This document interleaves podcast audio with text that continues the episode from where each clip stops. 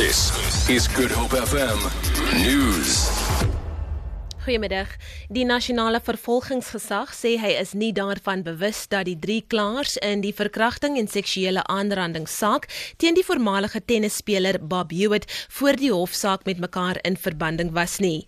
E-posboodskappe is in besit van die SAIK toon aan dat die drie klaers breedvoerig met mekaar kommunikeer het voor die hofsaak. Een van die klaers beweer in 'n e-pos dat sy toegang gehad het tot die polisie dossier. Die aanklaer aanklaer het haar gewaarsku dat indien sy die onwaarheid sou noem, sowel as dat sy die ander klaer se verklaringe gesien het, die NVG genoop sou wees om aanklagte teen Joe te laat vaar, aangesien daar met die bewyse gepeter is.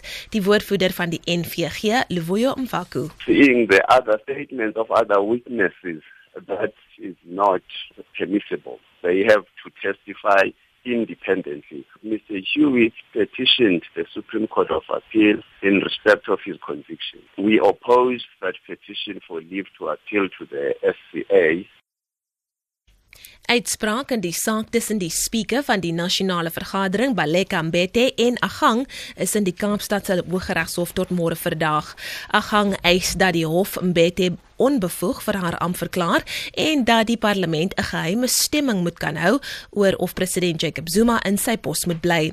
Die leier van Agang, Andries Kluama, eh, sê in sy hofstukke dat Mbete onbevoeg bevooroordeel en onbeholpe is en nie beheer oor die nasionale vergadering kan uitoefen nie. Die hofsaak word gesteun deur Cope en die IDM. Die blou vlag seisoen vir strande is amptelik bekend gestel. 'n Strand kry blou vlag status op grond van sy veiligheid en netheid. Tans is daar 84 strande met dit status, waarvan 49 in die Wes-Kaap is. Die minister van toerisme, Derek Hanegom, sê 200 mense sal aanstaande jaar in diens geneem word om die blou vlag strande te beskerm.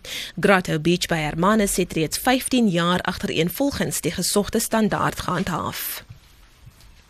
En ten slotte Turkye het die Europese Unie gewaarsku dat 'n verdere 3 miljoen mense uit Sirië kan vlug na mate die burgeroorlog in omvang te neem. Die president van die EU-raad, Donald Tusk, sê die raming is deur die Turkse president Recep Tayyip Erdogan bekend gemaak. Tusk sê die oorwinning vir die Siriëse president Bashar al-Assad sal tot 'n hernuide vlaag vlugtelinge lei. Vir Good Hope FM nuus, ek is Leon Williams.